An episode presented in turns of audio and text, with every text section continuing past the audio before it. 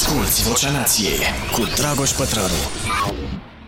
Hei, dragii mei, ho, ho, ho, ca să zic așa, fiind și ultima ediție a podcastului uh, uh, din acest an, uh, pf, am tot gândit, a fost o luptă de-asta uh, intensă, dar a câștigat... Uh, mintea cea de pe urmă, pentru că am decis că trebuie să mă odihnesc și să opresc un pic motoarele de tot. Adică chiar vreau să fac asta începând de săptămâna viitoare și dat fiind că e douăzeci și patru, joia următoare și apoi urmează treizeci și unu, am zis că sunt lucruri mai bune pe care aveți a le face în aceste zile decât să vă uitați la podcast, astfel încât cu ediția aceasta nouăzeci și doi ne oprim pe acest an și revenim la anul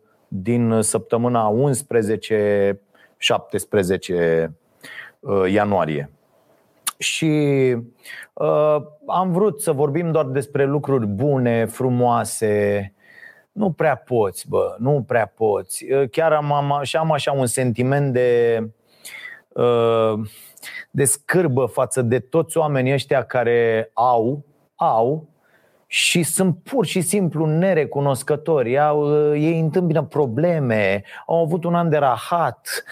Pentru ultima ediție din acest an a emisiunii Starea Nației am pregătit,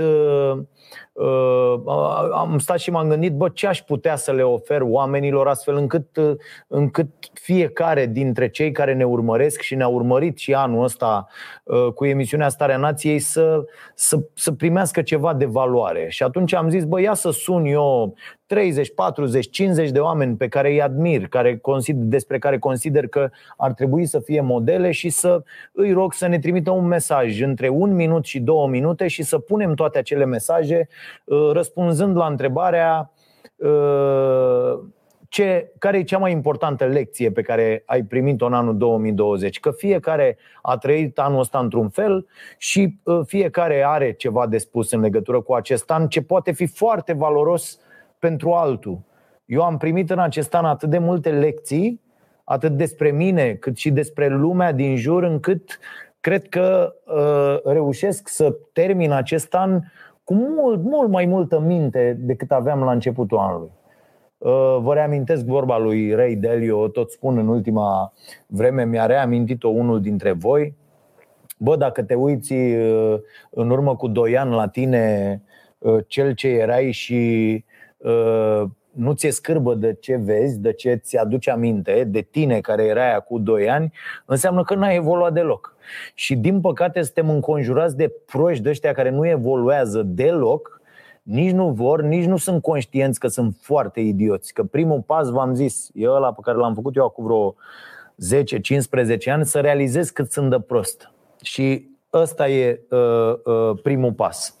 Uh, și, și nu poți să vorbești doar despre lucruri bune. Și între telefoanele astea nu o să dau nume, n-am niciun fel de problemă, aia e, i-am contactat pe oameni, i-am sunat, bă, dacă vreți, eu vă admir, uh, cred că ar trebui să, să fiți modele pentru ceilalți, dacă vreți dați un mesaj bine, dacă nu, nu, mamă, și tot felul de, a, că a fost un an de rahat, că... bă, și îmi venea astăzi, am avut o discuție de asta și îmi venea să zic, bă, mor de foame.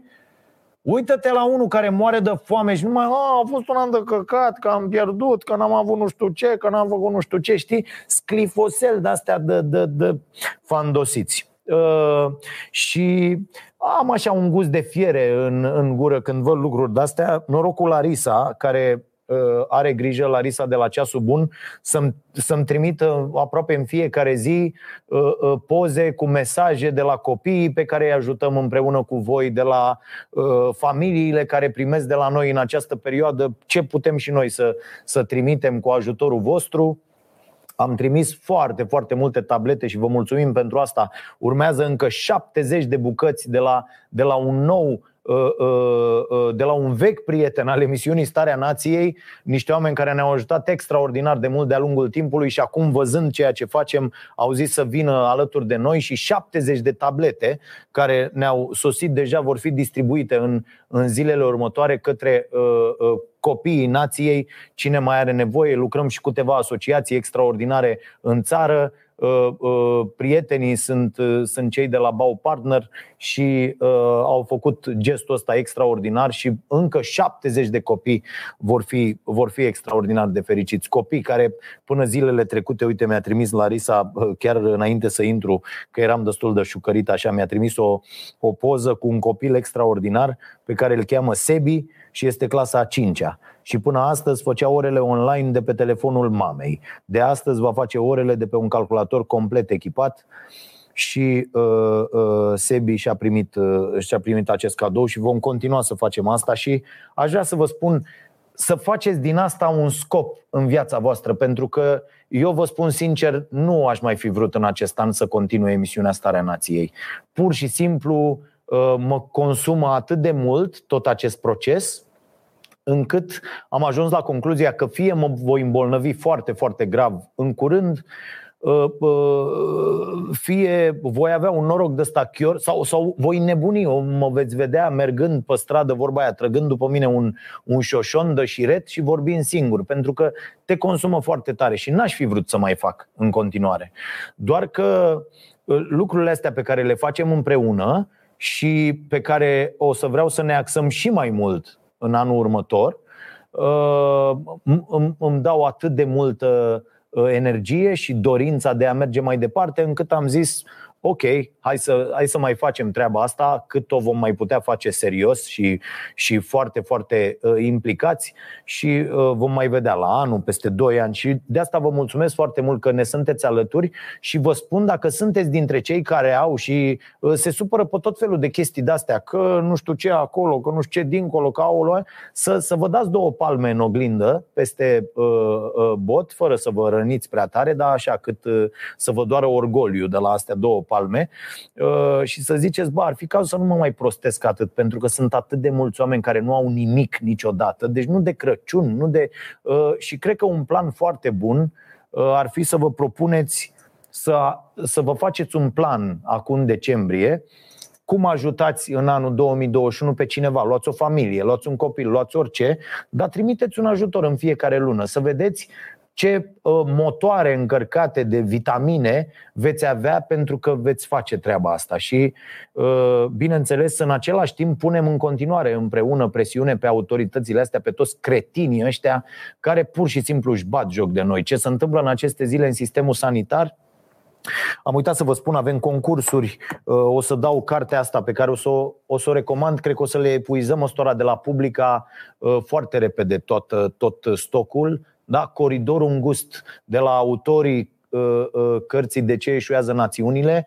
Luați cartea asta ca să înțelegem mult mai multe lucruri, pentru că dacă înțelegem cum se ajunge la libertate, cum se ajunge la democrație și cum au ajuns până acum alții și alții au eșuat lamentabil și au eșuat în state absente sau state despotice, vom înțelege mult mai multe lucruri și Și vom da dovadă de, de o înțelegere superioară a ceea ce se întâmplă în jurul nostru.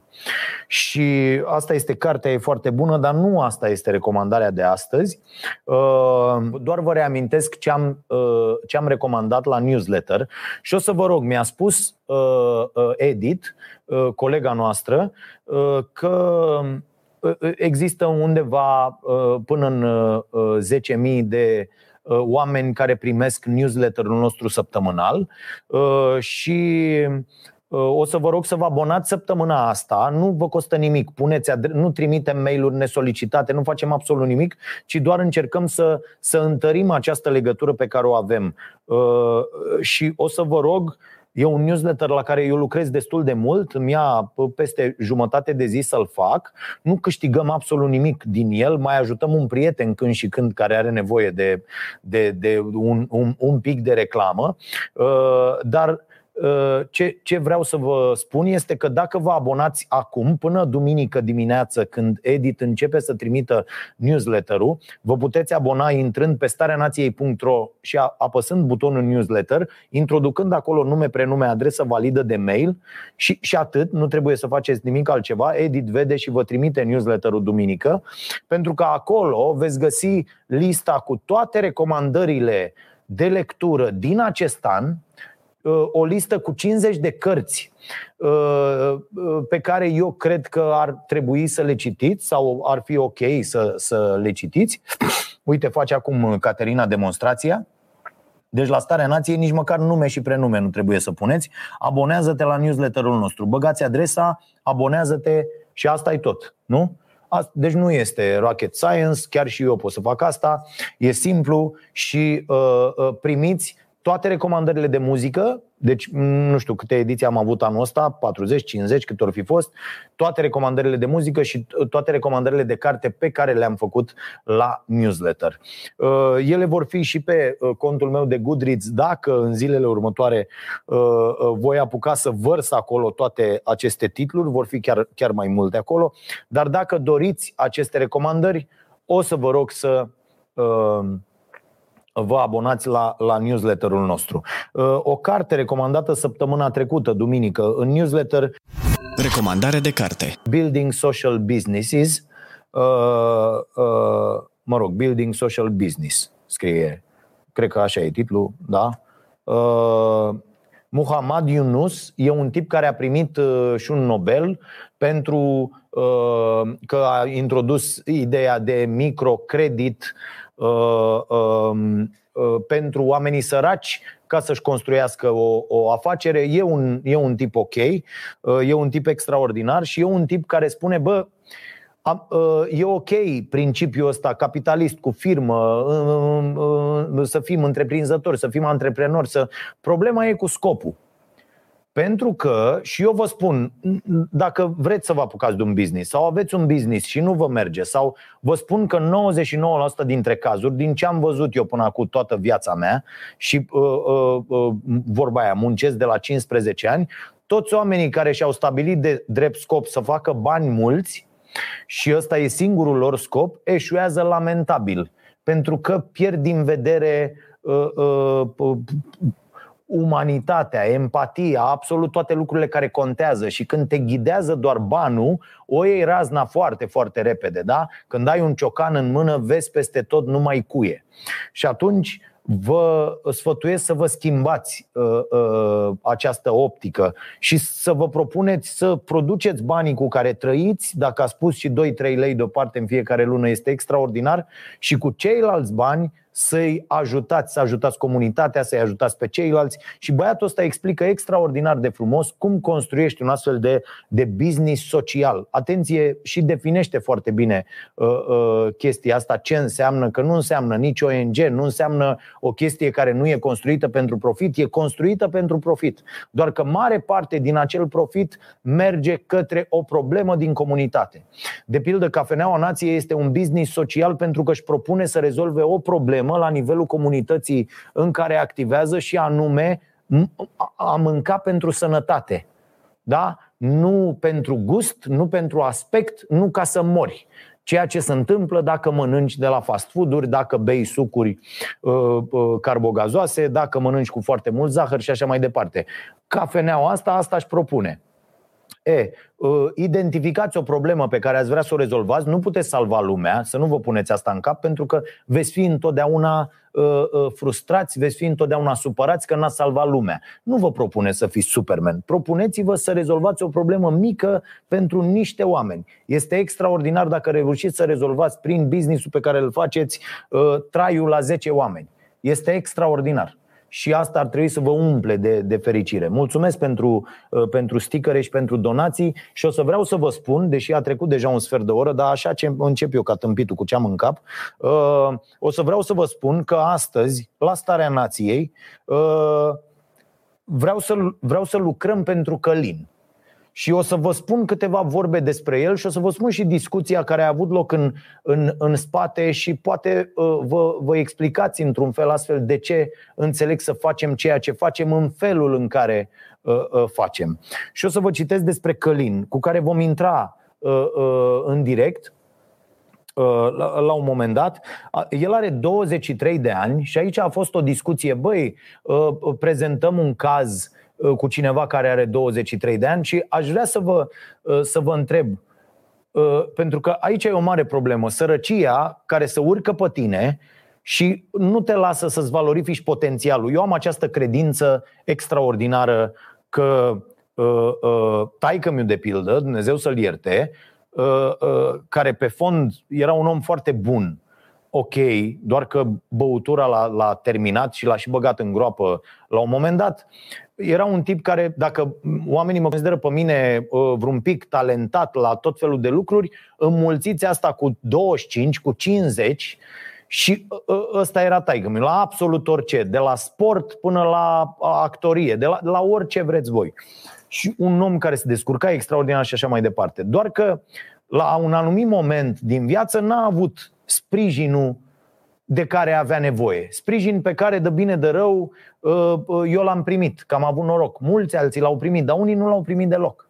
Și s-a urcat pur și simplu sărăcia pe ei, s-a urcat pe ei nevoile. Mă uitam azi la uh, uh, mizerabile ăștia de la Curtea Constituțională care au sporuri, ce, sporuri de stres, două sporuri de stres care valorează zece mii de lei. Fraților, până nu scăpăm de aceste rahaturi din societate, nu o să putem să facem o țară și o să câștige AUR alegerile cu optzeci la sută. De ce? Pentru că extremismul uh, uh, înflorește pe astfel de nedreptăți sociale. Da? Și fascismul la fel s-a ridicat și comunismul s-a ridicat la fel. Deci a, astfel de nenorociri se ridică pe aceste nedreptăți sociale care se petrec uh, uh, într-un stat. Iar în statul nostru uh, nu poți, nu poți, bă, nu poți, pentru că ești plătit foarte bine, pentru că ești acolo, la Curtea Constituțională. Ai mașină, ai secretară, da? Stau toți după bășinile tale la Curtea Constituțională și mai și amânați câte deciziile cu câte șapte luni și așa mai departe. Bă, haide să nu fim atât de nenorociți. Trebuie să existe un echilibru, trebuie să existe, trebuie să căutăm această echitate socială. Bă, n-ai voie să ai spor mai mare decât ăla care dă cu târnăcopul. N-ai, n-ai voie, că nu e butonul de la bomba nucleară acolo. Nu, ce stres ai tu? O să, o să ne divulgi articole din Constituție? Ce rahat o să faci? Că ești pus la Curtea Constituțională să veghezi la respectarea uh, Constituției. Nu se poate așa ceva. zece mii de lei, mă, în condițiile în care peste un milion de, de bătrâni din țara asta primesc pensie șapte sute de lei. Bă, dar n-aș putea să ajung acasă și să știu că iau din banii oamenilor uh, uh, uh, suma aia. Adică, bă, ești, și uh, nu mai vorbim despre faptul că cei mai mulți dintre ei, bă, și-au cam, da, au trăit viața, au adunat câte ceva, au case, au copii la casele lor. Adică nu e să zici, mamă, adună acum că am nu știu ce dracu de cheltuieli, știi? Am copilul, țin nu știu unde, la, la niște studii și, bă, îmi trebuie banii ăia. Și vă spun povestea lui Călin apropo de șanse și de cum îți dă viața niște pumni în gură, te aruncă la pământ și nu te mai poți ridica. Și apoi fie o iei pe un drum de ăsta, cum a luat-o taică-miu săracul, cu alcoolul, pentru că fiind conștient de potențialul pe care l-aveai odată, ve- vezi cum trece timpul și că tu nu mai poți de fapt să faci nimic și că ai pierdut toate trenurile din viața ta, în parte pentru că ai fost tu prost și nu te-ai urcat, în parte pentru că nu prea au venit trenuri pe la tine prin gară și, și ajungi într-o situație în care zici căcat, asta e, a trecut. Și, și stai așa, uite, și mi se face și pielea pe mine, stai așa și zici, bă, a trecut, bă, n-am avut, n-am avut, bă, și eu. Sau, sau, nu, bun, și atunci întrebarea asta, bă, ăsta că are deja douăzeci și trei de ani, ar putea, frate, să ajute singur? Bă, o să vedeți că nu, uite de ce. Călin are douăzeci și trei de ani, de mic a trăit în centre de plasament și asistență maternală. Prin efort propriu și motivația pentru o șansă la o viață mai bună, a reușit să ajungă în Cluj-Napoca la liceul de coregrafie. Dansul i-a devenit și pasiune și mod de exprimare a sentimentelor pe care de multe ori nu știe să le pună în cuvinte. După ce a urmat cursurile Liceului de Coreografie din Cluj, a ajuns la U N E A C București, unde a intrat singur, fără niciun sprijin. A încheiat anul cu opt virgulă douăzeci și șase, dar apoi a fost nevoit să întrerupă studiul pentru că după primul an, când a locuit în Cămin, n-a mai avut efectiv unde să locuiască și s-a gândit să se întoarcă la Cluj, acolo de unde plecase.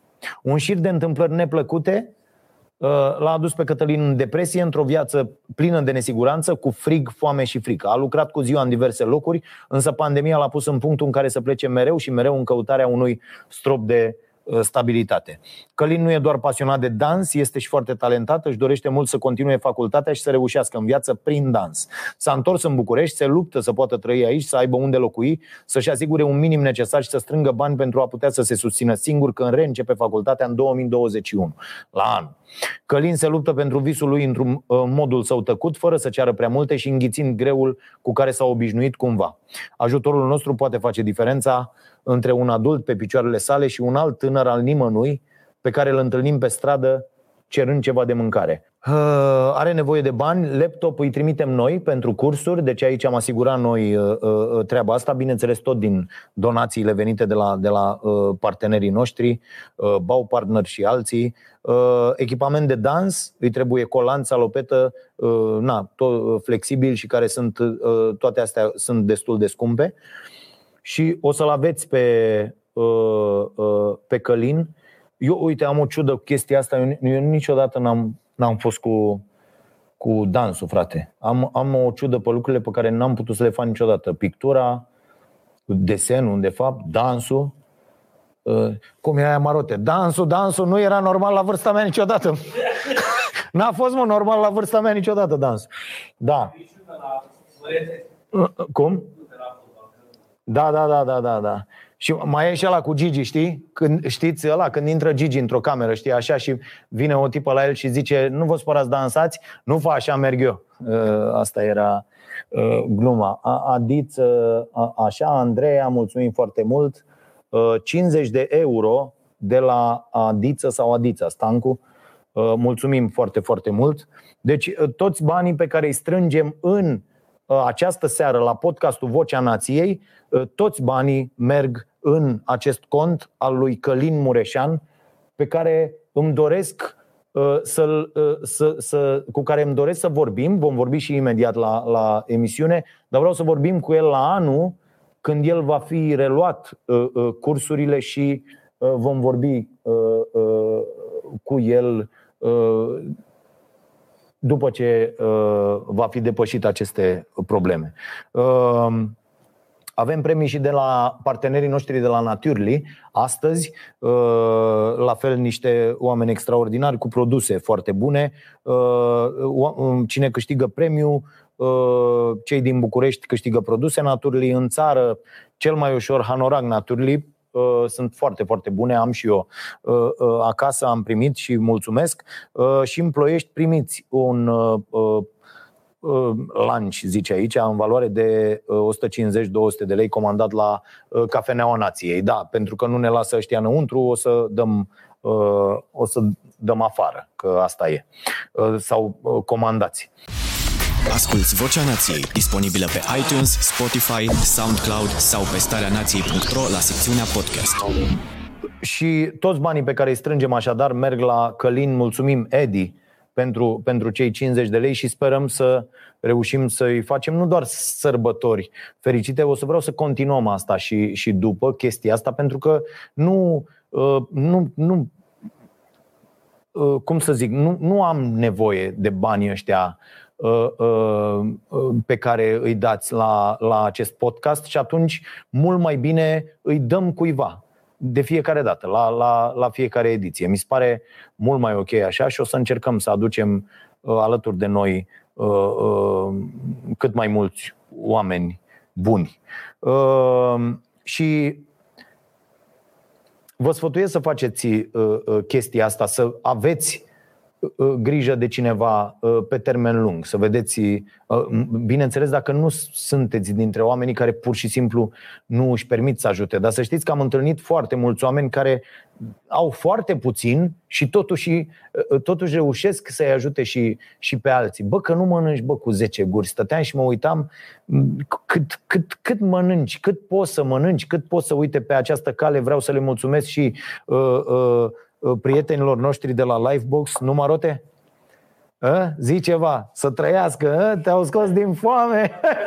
Care, să dea Dumnezeu sănătate. Care, care ne trimit aici în fiecare zi, cred că de, de, de un an, dacă nu mai bine, feluri, trei feluri de mâncare și două gustări, mie vegetarian și lumarote pachetul Optim Box de la, de la Lifebox. Puteți să dați uh, comandă de lucruri de, de sărbători de la ei dacă vreți. Și le mulțumim foarte mult că ne sunt alături. Și uite, uh, avem oameni care ne aduc de mâncare. Nu, nu mănânci, tată, cu zece guri. Adică nu, nu e încă un caz uh, nasol.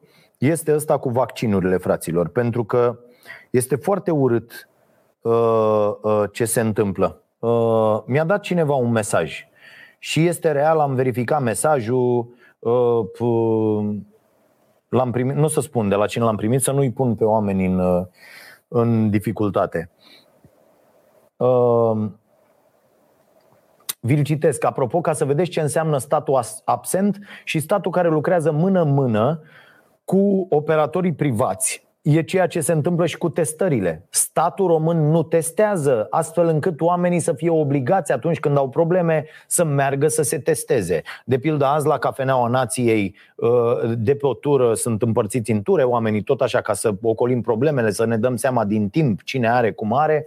Și un om dintr-o tură de săptămâna trecută A, a, a ieșit pozitiv. Testăm periodic, v-am spus, și eu mă testez aproape la două săptămâni, m-am testat și mai des. Bine, eu sunt și nebun. uh, uh, Și uh, s-a, s-a testat toată lumea uh, uh, astăzi. uh, Și, și slavă Domnului, uh, uh, rezultatul a ieșit negativ. Dar uh, uh, stau și mă gândesc, vă dați seama că te duci la privat, că nu te duci să te testezi la stat, pentru că nemernicii aia lăsând la o parte, că te pun pe drum, că durează o grămadă, că nu știu ce, nici nu vin, te tratează cu curul. Adică sunt niște nenorociți, niște nenorociți care toți lucrează pentru sistemul privat. Ideea e să băgăm cât mai mulți bani în buzunarele spitalelor private, clinicilor private și așa mai departe, noi asigurați fiind. Dacă suni pentru orice fel de analize, indiferent cât de banale ar fi, statul te programează peste șase luni, peste nouă luni, nu mai zic un R M N sau altceva, că mai bine îți, îți blestem zilele. Deci nu se poate un asemenea stat nemernic. Și când îl văd, îi văd pe acești nenorociți. Dana Ilene, eu am douăzeci și patru de ani, mă simt aiurea că alții o duc așa rău și eu n-am trecut prin greutăți de genul ăsta. Încerc să ajut totuși, mulțumim foarte mult, Dan. Deci, bă, atât de nemernici sunt când îi vezi pe ăștia că apar. Tătarul ăla care a fost înainte, zice Costache ăla și toți ăștia miniștri care au fost, că au fost treizeci de miniștri în ultimii, în ultimii treizeci de ani la, la Ministerul Sănătății, toți au pus o cărămidă la creșterea sectorului privat. Iar ce își propun acești oameni, vedeți că sunt foarte, foarte periculoși. Mai ales ăștia de la U S R Plus sunt incredibil de periculoși cu, cu programul pe care l-au. A propune taxă, taxă zero pe salariu minim este una dintre cele mai mari nenorociri care li se pot întâmpla oamenilor cu salariu minim.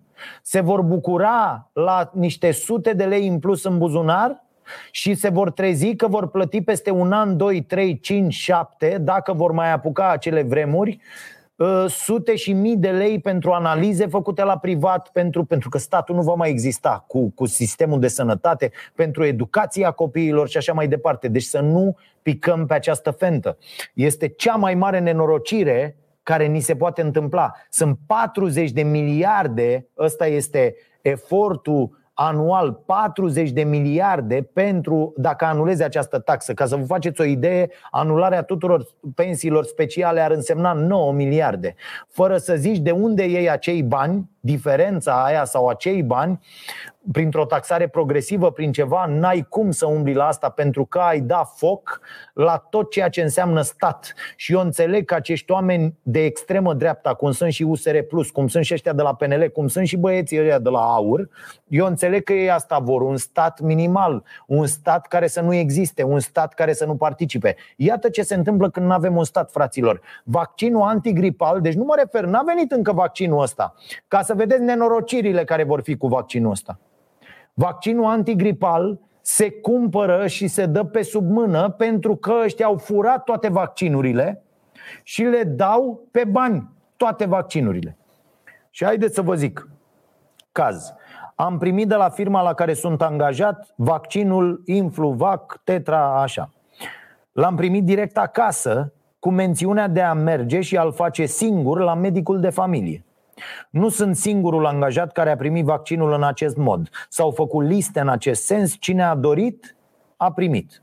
Și nu mă încadrez în uh, principalele grupe de risc. Paradoxal, bunicul meu, care se încadrează în grupa de risc, n-a putut avea acces la vaccinul antigripal, în ciuda întrebărilor repetate adresate medicului de familie, răspunsul fiind că respectivul cabinet n-a primit doze. Din câte știu, vaccinul Influvac nu se găsește pe piață la liber. E parte a Programului Național de Vaccinare două mii douăzeci două mii douăzeci și unu, organizat de Ministerul Sănătății. Practic toate dozele au fost cumpărate de statul român prin Unifarm și au fost distribuite D S P-urilor, care la rândul lor le distribuie cabinetelor medicilor de familie și unităților sanitare în vederea începerii imunizărilor. Vaccinurile sunt gratuite pentru populație și sunt adresate în principal grupelor de risc. Vezi aici detalii. Pe Ministerul Sănătății, campania anuală de vaccinare antigripal gratuită a Ministerului Sănătății a demarat. Ce să dau ei mari pe minister? Întrebarea care se pune, zice omul ăsta, e cum a reușit compania la care lucrez eu să acceseze respectivul vaccin cât timp el nu poate fi cumpărat, iar distribuția și vaccinarea se fac exclusiv prin cabinetele medicilor de familie și unitățile sanitare. Adică, bă, e o mega măgărie. Oamenii din categoriile vulnerabile nu sunt vaccinați împotriva gripei de sezon. Despre ce vorbim? Că o să vină vaccinul ăsta împotriva COVID-ului și nu o să dea de la prima doză pe sub mână tot? Și că o să ajungem să plătim pentru vaccin și așa mai departe? Bă, fraților, o să fie nenorocire cu asta. Abia așteaptă jegurile ordinare care fură și vaccinul antigripal normal de sezon să facă treaba asta. Nu se poate așa ceva. Sunt bătrâni uh, uh, care nu au, am, uh, am oameni care mă sună, nu dai tu două telefoane. Ai dă tu două telefoane că vreau și eu un vaccin ăsta antigripal să-mi faci rost. Te rog eu frumos. Înțelegeți? Este mare, mare nenorocire ce se întâmplă. Și tot la vești proaste, primul caz oficial. Am zis că vorbim numai de astea bune, marote. Primul caz, da, mulțumim Bogdan Necșulescu. Primul caz oficial de moarte din cauza poluării din lume. O fetiță de nouă ani din Regatul Unit al Marii Britanii a murit după o criză de astm, fiind considerată prima persoană din lume ce are oficial în certificatul de deces expunerea la poluare drept cauza a morții, potrivit C N N. Da? Deci, ca să înțelegem cum stau lucrurile. Bun. Și mai am, am să vă recomand o carte și despre asta aș vrea să vorbesc până începem să luăm întrebări și, și dăm și niște premii. Cartea este asta și este dintre cărțile trimise la Biblioteca Nației de Editura Litera și mulțumesc pentru că s-au alăturat și ei inițiativei noastre. Din păcate, neavând voie să stăm la interior, nici nu putem face ca biblioteca să, să funcționeze, deși peste cinci sute de volume așteaptă deja pe rafturile noastre. În afară de ce am solicitat, ne-au mai sosit niște cărți și asta este una dintre ele și am pus mâna pe ea zilele trecute și vreau să vă spun că m-a luminat. Este scoasă anul trecut, iar autorii sunt Thomas Gilovich și Lee Ross, cel mai înțelept din încăpere. Gândește limpede și ia decizii mai bune, influențează-i pe ceilalți. De obicei sunt multe cărți care sunt doar o poveste. Băieții ăștia doi adună optzeci de ani de experiență în domeniul lor și zic aici niște lucruri extraordinare. Pleacă de la o idee, și asta mi-a plăcut foarte tare. Eu cred că George Carlin, dacă i-ați urmărit opera, este unul dintre geniile secolului douăzeci. S-a prăpădit acum, acum ceva ani. Și pleacă autorii în această carte de la următoarea afirmație. I-am zis-o și azi lui Marote, ne-am distrat împreună dimineață. Ați observat vreodată că oricine conduce mai încet decât voi e un idiot, iar oricine conduce mai repede e un maniac? E, luați această uh, întrebare și gândiți-o un pic în legătură cu absolut orice. Și gândiți-vă dacă nu cumva locul din care voi vă raportați la lume și la ceilalți. A, a, azi mi-am dat seama foarte simplu, azi, zilele trecute, de, de câteva zile mă gândesc la asta, mi-am dat, mi-am dat seama foarte clar uh, cât de greșit este să iau în serios opiniile pe care alții le emit în legătură cu foarte multe lucruri, să mă enervez când văd că oamenii sunt atât de departe de norme, de bun simț, de ceea ce acceptăm cu toții ca fiind universal valabil, pentru că toate acele opinii depind de locul, de experiențele și de ceea ce i-a modelat pe acei oameni în viață. Și ai judeca te face pe tine prost. Înțelegeți? Unde te afli pe această linie? Deci ăla care merge mai încet decât tine e mototolul dracului, e un tâmpit, un cretin, nu vezi cum conduce. Și asta, condusul e cea mai bună, pentru că toți avem asta la volan. Toți suntem mai deștepți decât aia care fac greșeli și cei care sunt mai șmecheri decât noi și ne depășesc și merg tare și merg mai tare decât noi și așa mai departe, sunt niște maniaci, niște cretini, niște tâmpiți, niște oameni care nu respectă legea, cărora nu le pasă de nimic. Dar noi nu ne uităm și la unde suntem noi. Și considerăm că unde suntem noi e locul unde ar trebui să afle toată lumea. Și asta e o foarte mare tâmpenie. Gândiți-vă un pic la asta. Se numește toată șmecheria asta, vă spun imediat, iluzia obiectivității. Și mai am o, o treabă pe care vreau să vă zic. Și aici aș vrea să fie, să fie pe recepție toți acei îndrăgostiți de mersul la vot și de ideea că oamenii ar trebui să meargă la vot. Că nu contează, domne, cu... știți mesajul. Nu contează cu ce votezi, tu du-te la vot. Știți de ce? Vă spun eu de ce. Se explică foarte, foarte mișto, iar acești oameni o explică astfel încât să o înțeleagă până și un prost ca mine.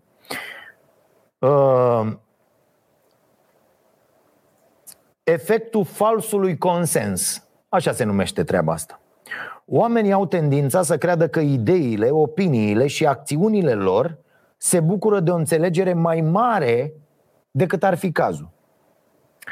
Mai exact, oamenii care au o anumită opinie sau preferință tind să creadă de cele mai multe ori că părerea lor este mai adevărată decât a celor care au opinii sau preferințe diferite. Ideea e de ce e importantă treaba asta. Este cheia tuturor certurilor de pe internet. Asta este cheia. Dacă de mâine vedeți toate comentariile celorlalți în această cheie, o să deveniți brusc foarte, foarte înțelegători cu ceilalți și nu o să vă mai enervați. Deloc. Aici vă recomand să, să luați și lecțiile lui Gary V, Gary Vaynerchuk.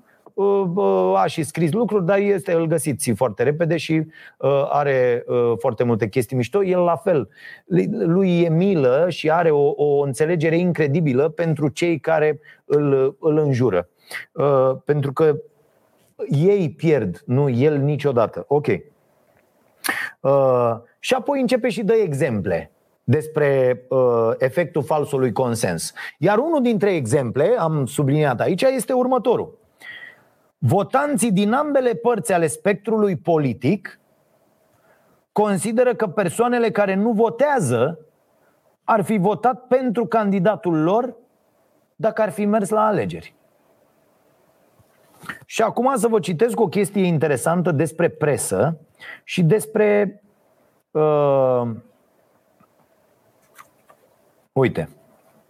Oamenii ilustrează toate lucrurile astea cu, experien- cu experimente pe care le-au făcut. Deci ei au făcut cercetare și au făcut pe, pe oameni, ca să zic așa, toate aceste. Este incredibil, absolut incredibil cum se pot înșela judecătorii, cum se... Deci este, este absolut fantastic.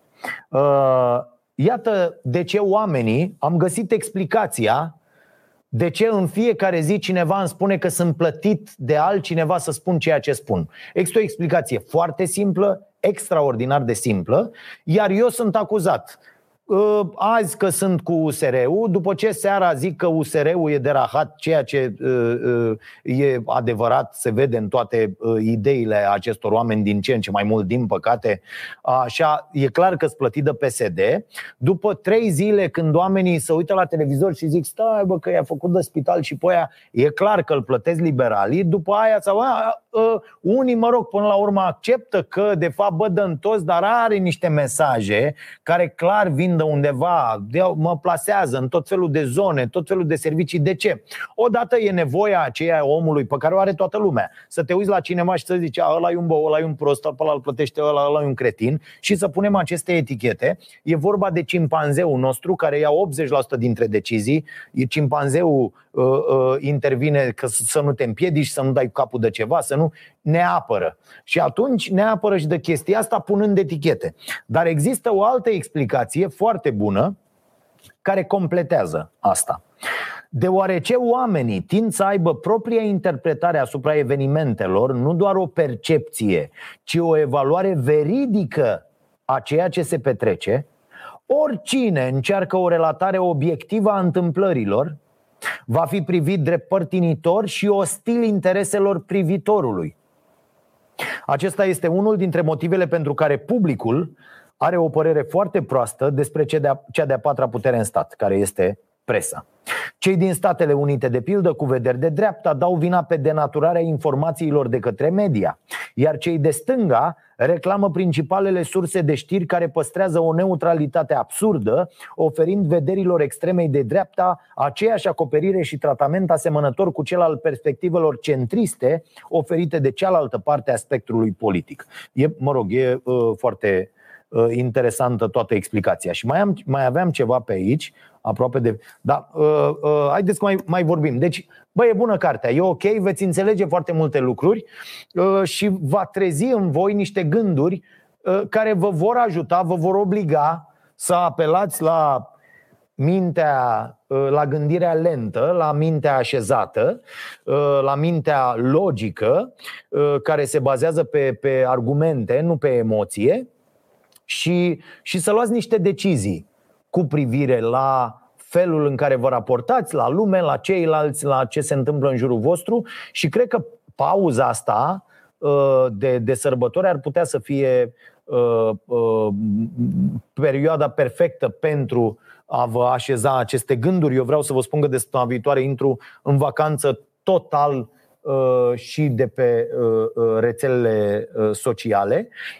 O să am niște puncte în care voi intra să postez o urare, o chestie, cinci minute, în, doar în două trei zile, adică, adică o dată de Crăciun dimineața și o dată de Noul An, și în rest îmi, îmi văd de cu totul alte lucruri, adică fac și acel... acea detoxifiere de rețele sociale pe care o fac de ceva timp în fiecare perioadă de vacanță în iarna și chiar și vara când suntem în concediu. Și vă sfătuiesc și pe voi să faceți, să faceți treaba asta. Bun. Sunt foarte multe subiecte. Le mulțumesc celor care mi-au scris. Am citit toate mesajele și voi premia Uh, unu, două dintre aceste mesaje, dar nu o să avem timp să le citim uh, aici, dar am primit multe mesaje de la oameni care mi-au spus care au fost lecțiile pe care le-au învățat uh, uh, în anul două mii douăzeci. Și uh, vă mulțumesc pentru aceste, uh, pentru aceste opinii. O să public în newsletterul uh, Starea Nației, uh, o să pun acolo câteva pasaje care, care m-au inspirat, care mi-au plăcut și, și vă mulțumesc. Uite, Ștefan Robert, îți mulțumesc că mi-ai deschis noi orizonturi, cărțile pe care le-ai propus, materialul calitativ de la Starea Nației, sunt, sunt foarte multe lucruri. Iată, lecții în anul două mii douăzeci, ajută, oferă oamenilor timpul și atenția ta, implică-te, nu rămâne indiferent la nevoile societății, la nevoile semenilor, empatizează, arată că-ți pasă, ascultă activ, adaptează-te, ne mai spune Ștefan, și iubește. Asta e foarte important, că dacă iubim, n-au cum să ni se întâmple lucruri rele, bineînțeles atâta vreme cât iubirea este împărtășită, că s-ar putea să dăm în altele dacă... Hai să facem și concursul cu Naturly până intrăm să vorbim cu noul nostru prieten Călin.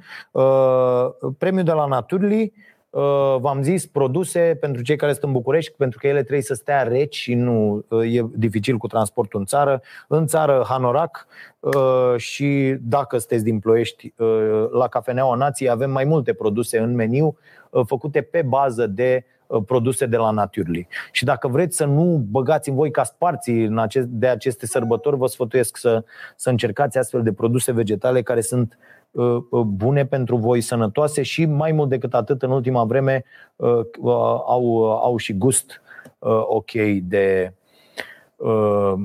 chiar de, nu faci diferența cu carnea, de pildă dacă mănânci, avem noi ardei umpluți la, la cafenea, am făcut și sarmale extraordinare cu, cu tocata asta de la Naturly. Și hai, hai să să întrebăm, să punem o întrebare. Caterina, îmi dai și mie o întrebare? Îmi scriu o întrebare aici în script, te rog eu, ceva, să zică oamenii. Uh... Cornel Stan. Băi, coa, eu, eu sâmbătă tai porcul, ce ai? Bravo, tată, foarte bine, uh, extraordinar. Uh... Să-ți fie de bine, nu? Uh... Uh... Sau ce au de gând, nu? Ce au de gând să gătească. Sau așa, da. Bun, ia să vedem. Ce ați găti cu produse de la Naturly? Nu ziceți ce am zis eu mai devreme, altele. Da? Uh... Repede, cine răspunde primul ăla câștigă și pui tu, Caterina, da? Câștigătorul. Deci ce ați găti cu produsele Naturly? Uh... Și...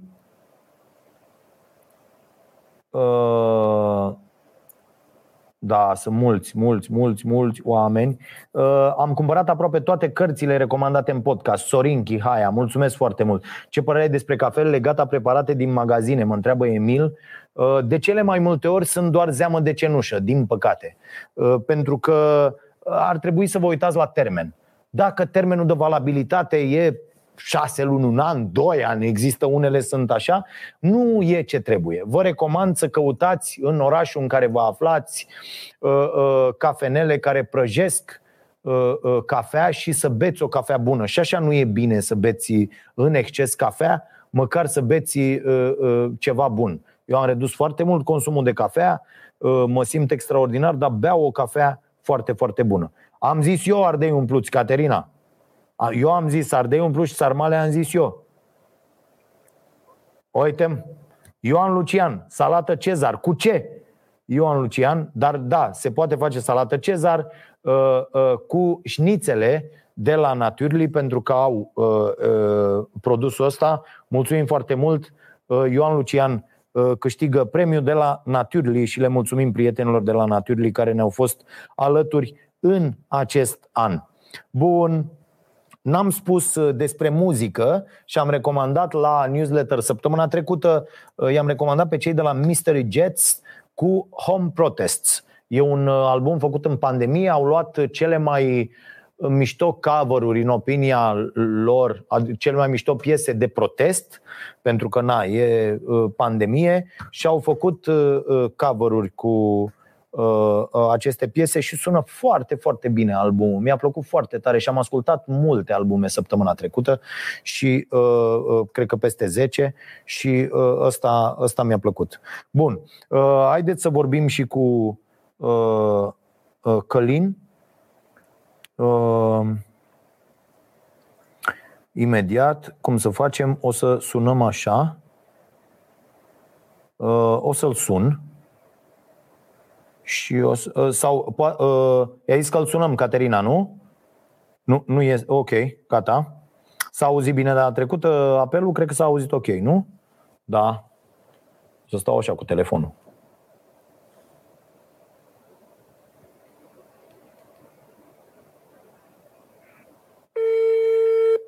Sună greu telefoanele astea în perioada asta.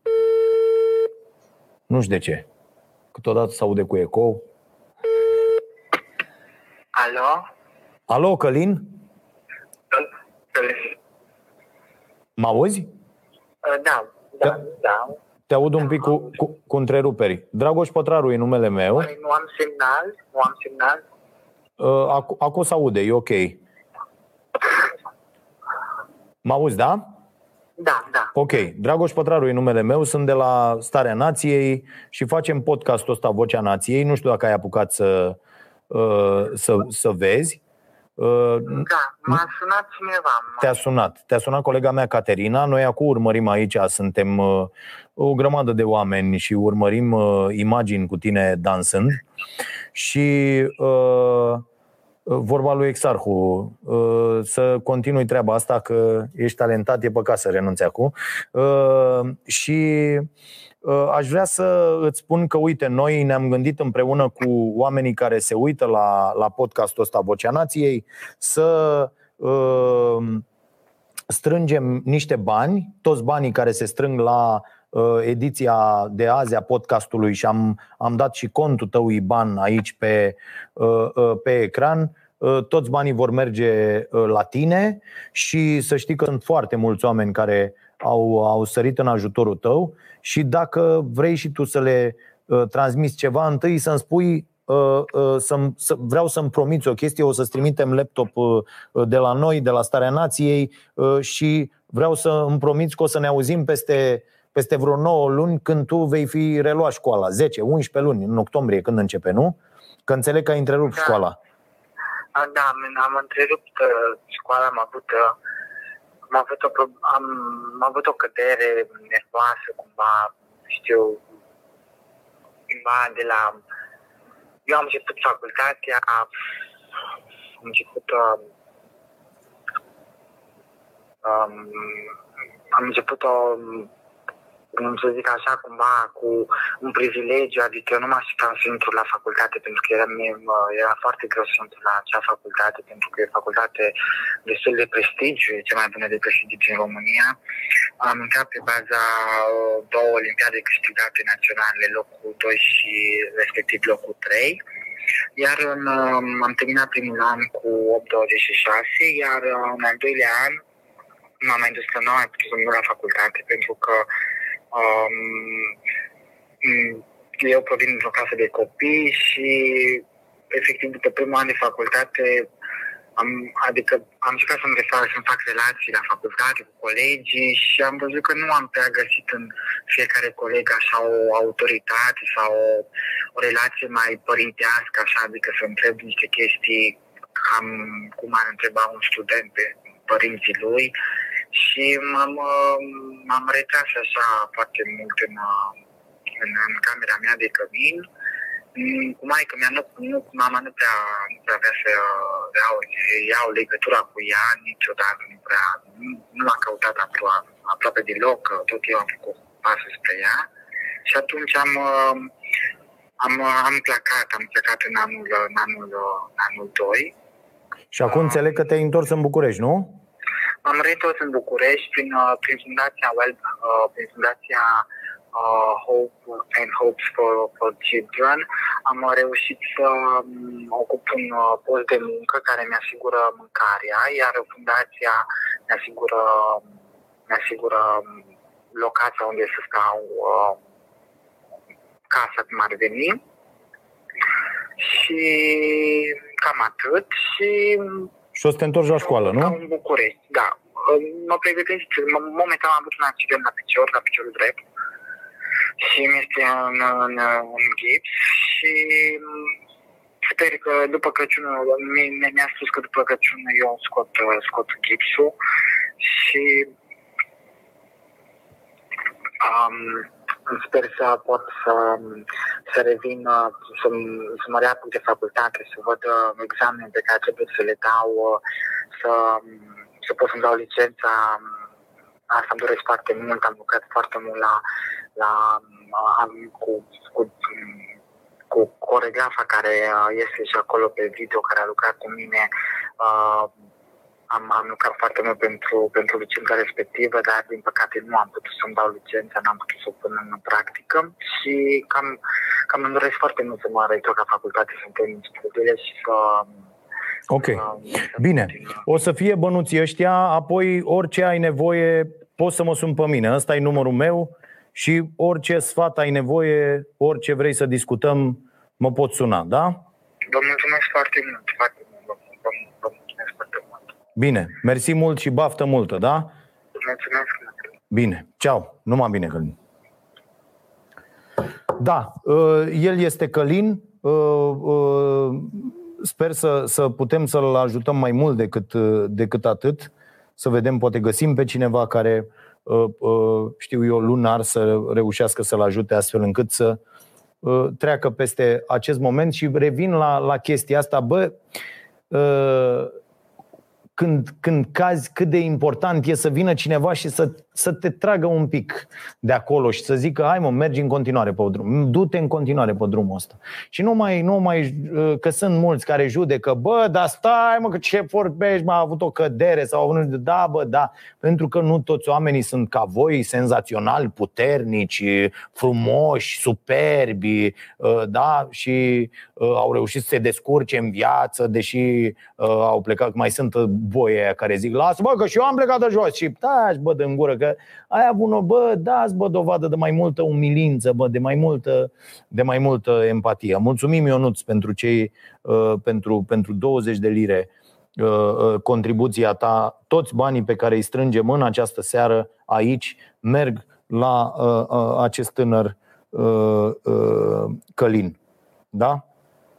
Căruia am putea să-i uh, uh, dăm un spor de stres uh, uh, lunar, nu? De zece mii de lei? A? Cu, cum au aia judecătorii la Curtea Constituțională? N-ar fi rău. E, e perfect. E chiar, e chiar bine. Bun. Uh, acum, Caterina, uh, luăm uh, câteva întrebări. Ascultătorii întreabă, pătrarul răspunde. O, o să stăm, uh, nu avem întâlnire și cu uh, abonații plătitori. Va fi în prima săptămână din, din anul următor. Uh, Vă mulțumesc tuturor. Am, am răspuns la asta, adineauri, Caterina, la, la întrebarea asta cu, cu cafelele din magazine. Călin pare un tânăr minunat. Mulțumim pentru douăzeci de euro, Bianca. Sper să-și găsească drumul. Mulțumim pentru ce faceți. Mulțumim noi, pentru că facem doar, cum să zic, noi suntem doar canalul prin care se întâmplă toate astea, facilitatorii, ca să zic așa. Și, și vă mulțumim pentru, pentru tot. Ionuț, cât de mult crezi că o să crească numărul celor care vor pleca din țară la sfârșitul pandemiei pentru a-și găsi loc de muncă plătit corect, ținând cont și de toate hotărârile luate în ultima perioadă? Uh... Ionuț, eu cred în continuare că se pot face multe lucruri aici. Cred în continuare că oamenii trebuie să-și schimbe optica și să vadă în angajații lor parteneri, nu sclavi, ceea ce se întâmplă mai ales la nivel de, de, de corporații și de uh, uh, companii clădite strict pentru profit. Cred că trebuie să vedem cu totul altfel și se vor schimba lucrurile. Cine nu e pregătit pentru această schimbare va fi privit. Gândiți-vă, eu asta, asta e credința mea, că peste douăzeci de ani uh, uh, toți oamenii care vor face business exclusiv pentru profit uh, vor da faliment, pentru că oamenii nu vor mai cumpăra de la ei, pentru că nu vor fi în stare să răspundă la cea mai importantă întrebare. De ce? asta e, în opinia mea, cea mai importantă întrebare la care trebuie să răspundă cineva ca să cumperi un produs de la el.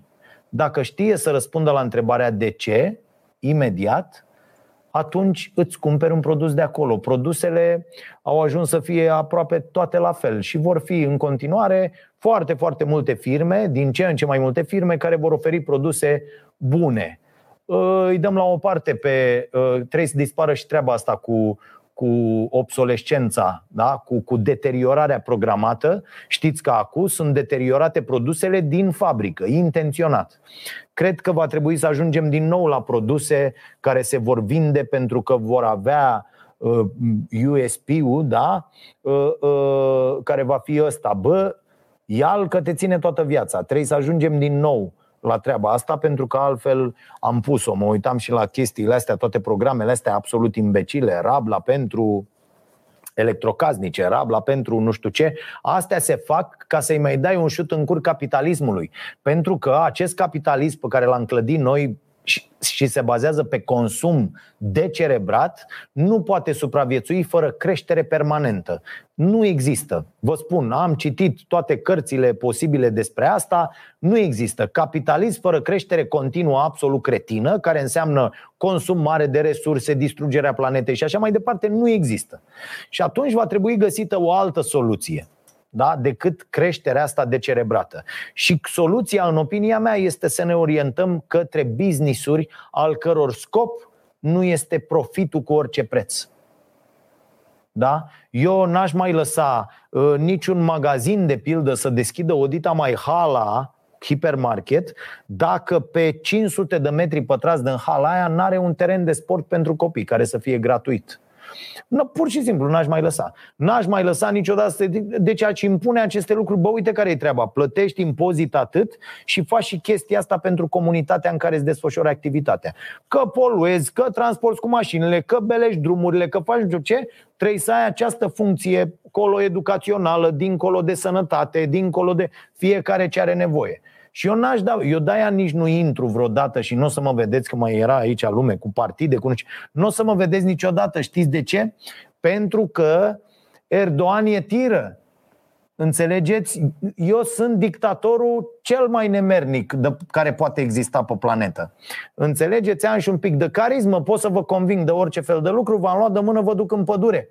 Deci nu e bine și nici nu mă feresc de treaba asta, mă feresc de mine și de ce aș putea să fac, pentru că n-aș putea să stau ca ăștia. Adică eu, dacă eram la negocieri cu ăștia zilele astea, în primul rând, săptămâna trecută, miercuri, eram arestat pentru că i-am bătut. Și era simplă treaba, adică aia era, era și intrarea și ieșirea. Înțelegi? Era intrarea, alegerea și până la primirea, luarea, primirea mandatului de parlamentar, băi, să-ți era toată lumea, i-a bătut pe aia la, înțelegeți? Lua la, nu știu, cred că ajungeam, cu palma cred că ajungeam, cred că îi dădeam una lui Barna ăla când a ieșit de, bă, am fixat că vorbim doar noi între noi, da, bă, cred că îi dădeam o palmă, îl dădeam capul de perete de nu se vedea, dacă mai ești vreodată să vorbești, dacă, bă, dacă am fixat că nu vorbim decât noi între noi și după aia ieșim, cum vorbești? Că eu nu m-aș mai fi așezat după aia la masă cu el. Eu să fi fost Chelemen, îi dădeam o ungurească, bă, deci îl luam să fi fost Chelemen și ziceam, bă, Barna, vino încoa.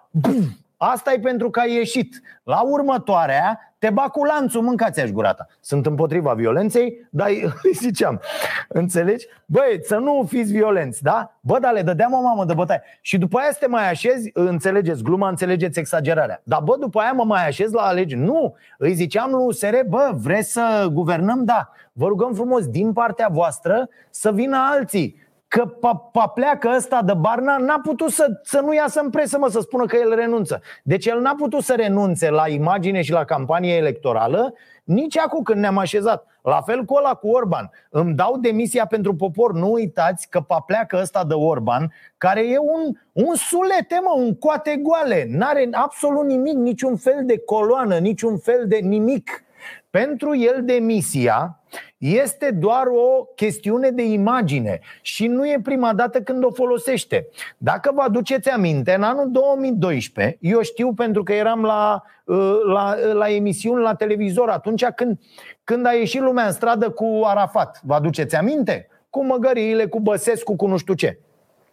La inițiativa lui Orban, toți parlamentarii, Amalia, mulțumim pentru cei cincizeci de lei pentru Călin, la, la inițiativa lui Orban, și aici pot să mă sune oricine de la P N L să mă contrazică, pentru că așa e, căutați pe Google să vedeți, toți parlamentarii, pe, mă rog, peste șaptezeci la sută din ei au stabilit că își depun mandatele și au semnat, au, au semnat demisii în alb.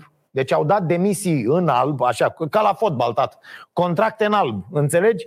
Adică scriu aia ce vor acolo și luați demisiile. Crin Antonescu le-a luat, s-a dus la Ponta, i-a arătat demisiile și i-a zis: bă, noi suntem de acord să ne dăm demisiile ca să forțăm alegeri anticipate. Ăia pesediști au zis: normal, duceți-vă dracu, mă, nu renunțăm la mandate, sunteți stâmpiți. Și, și după aia ăștia, în loc să zică că unii au mers și au zis: bă, da, nu, primul care și-a retras demisia a fost Nea Orban. Da? Deci pentru el demisia doar asta e. Bă, ia, îmi dau de... Adică el a zis: bă, dacă îmi depun demisia, mă pune ăsta tot pe mine. De ce? Cu metre ți-ai depus demisia, ți-ai asumat, era ok să-ți depui demisia, ai făcut bine că ai depus-o. Bă, păi tu bași capul în ușă, la fel, ai băgat capul în ușă, domne, dar nu mă vezi. Bang! Pleacă-mă de aici, n-auzi? Dă-i drumul de aici, că te iau cu mătura la bătaie. Deci nu se poate așa ceva. Nu poți cu astfel de oameni să faci o țară. N-ai cum. Stăteam și mă uitam și acolo. Sunt... poartă cât o femeie după ei doar așa să fie de decor, știi? Apare uh, Madame Turcan la P N L, am văzut că de, de la Plus este uh, uh, uh, prietena noastră Cozet, de la uh, unde mai e, mă? De la, mă, la P S D, la P S D apare, mă, o femeie? Uh, la, dar la P S D n-are de ce. Că, că la P S D uh, nu mai e nimeni. A, apare, mă, e Grindeanu. Grindean, cam, ce, ce mă distrez. Da, mă, păi aia s-a legat acolo de, da. Deci foarte urâtă gluma, cred, sper că ați înțeles-o. Și nu e, n-ai cum să faci așa ceva cu acești oameni. Deci vă rog eu, trebuie să intre oameni ok, sănătoși la cap, care rezistă la aceste frecușuri, la aceste lucruri. Nu poți să vorbești ceva cu mine azi și mâine să vii să-mi spui la masa altceva. Că spun masa în cap. Bă, e simplu, eu sunt un tip foarte, foarte simplu. Logic, simplu, de-aia citesc foarte mult ca să îmi dezvolt înțelegerea, da? Dar bă, nu vii cu de-astea la mine. Că mi se fac un scurt circuit și gata. Nu mai răspund de ce fac. Bă, terminați cu prostiile. Nu se poate. Nu, nu, nu sunt violent, nu înțelegeți că trec în partea ailaltă, dar bă, nu stau, mă ridic și am plecat. Nu pot să stau de vorbă cu tine când azi îmi zici ceva, mâine îmi zici altceva. Nu se poate, înseamnă că sunteți cretini. Da, înțeleg, democrație înseamnă compromis, zi, negocieri, negociem, bineînțeles, negociați posturi, negociați, da, da bă, negociați. Da, bă, fiți serioși, bă, fiți bă oameni serioși, bă, nu mai fiți bă tâmpiți așa. Că de ce nu mai are lumea încredere în voi? De ce ia oia de la, de ce ia șoșoaca voturi? Păi cum să nu ia șoșoaca voturi dacă voi vă purtați în felul ăsta? Absolut irresponsabil. Păi lumea zice: lasă-mă pe aia, pe gâfâitoarea aia. Ați văzut-o cum gâfâia când a urcat dealul acolo la Cotroceni? Da. Bun. De ce crezi că marii corporatiști pun ziduri de nepenetrat între simplii muncitori și conducerea companiei? N-ar fi corect să existe comunicare deschisă de sus până în jos? Mm. Corporațiile astea um, se comportă în, în, aceste, în acești ani, se comportă precum sistemul comunist. Există nomenclatura, securitatea, băieții care fac parte din conducere și totul este absolut izolat de populime. Muncitorii sunt muncitorii proștii care muncesc și sunt exploatați, sunt sclavii din corporații și șefimea uh, reprezintă securitatea și nomenclatura, uh, membrii de partid, ca să zic așa, uh, conducerea uh, uh, organizației de partid și uh, ăștia sunt, ei fac legea, au salarii de, de șapte sute de ori mai mari. Și uh, nu există niciun fel de, de echitate. Bonusurile lor sunt fabuloase, uh, pentru că așa se construiește această treabă, că ei își iau banii din cât de bine exploatează pe sclavi. Și asta e. Există și corporații care au alte modele. Sunt multe, sunt multe. Și au început, să știți, uite, eu studiez foarte mult ce se întâmplă prin Australia, unde, bă, niște chestii foarte, foarte mișto și inovație și tot. Acum foarte aproape sunt de asta cu săptămâna de lucru de patru zile în mai multe locuri de pe glob. Mi se pare extraordinar. Săptămâna de lucru pe care știți că noi am introdus-o de ceva timp la la Starea Nației. Bă, da, tragi, muncești mai mult, patru zile, dar bă, te reculezi trei zile. Să știți că altfel e când stai, când stai trei zile acasă. Ar trebui să stăm uh, chiar, chiar patru la, la stilul în care uh, uh, muncim. Și ăsta e motivul Wolf, uh, nicht Wolf. Uh, Ăsta e motivul, pentru că ei își iau banii din exploatarea muncitorilor. N-ar putea să exploateze atât de bine dacă ar fi prieteni cu ei, dacă ar fi oamenii cu care ies la bere. Că ăla, când ieși la bere cu el, zice: bă, nesimțitule, ai luat cincizeci de mii anul trecut, înțelegi că e șeful meu și că mă așa și eu stau dracu pe leafa asta. Da, asta e o mare problemă. Din păcate există și oameni care adoră E, e cum, cumva adoră organizațiile alea pentru care lucrează, deși uh, sunt conștienți că ce se întâmplă acolo este pur și simplu exploatare și că drepturile lor sunt călcate în picioare, mai ales într-o țară ca România. Adică tu să vezi că și în corporații se vede asta, că lucrezi și cu ăla din altă țară și vezi că ăla în altă țară are dracu salariu de patru ori cât îl ai tu și zici: bă, dar eu ce-am mă mâncat ți-aș gura ta, am păduc de câștig atâta și ăla câștigă atât. Facem aceeași muncă, dar, dar da, vorbești și cu oameni care muncesc afară și la fel, în primii ani, ei și acu, și acu au salarii mai mici decât cei de acolo, pentru că sunt din România. E, e foarte simplu, e foarte simplu și se întâmplă asta. Să vedeți după aia ce se va întâmpla după criza asta care vine, vine o criză extraordinară, pregătiți-vă, Pregătiți-vă pentru treaba asta, pentru că vine o criză, vor, vor fi foarte mulți oameni care uh, vor pierde absolut tot ce mai au, vor fi foarte, foarte mulți oameni care se vor adânci în sărăcie.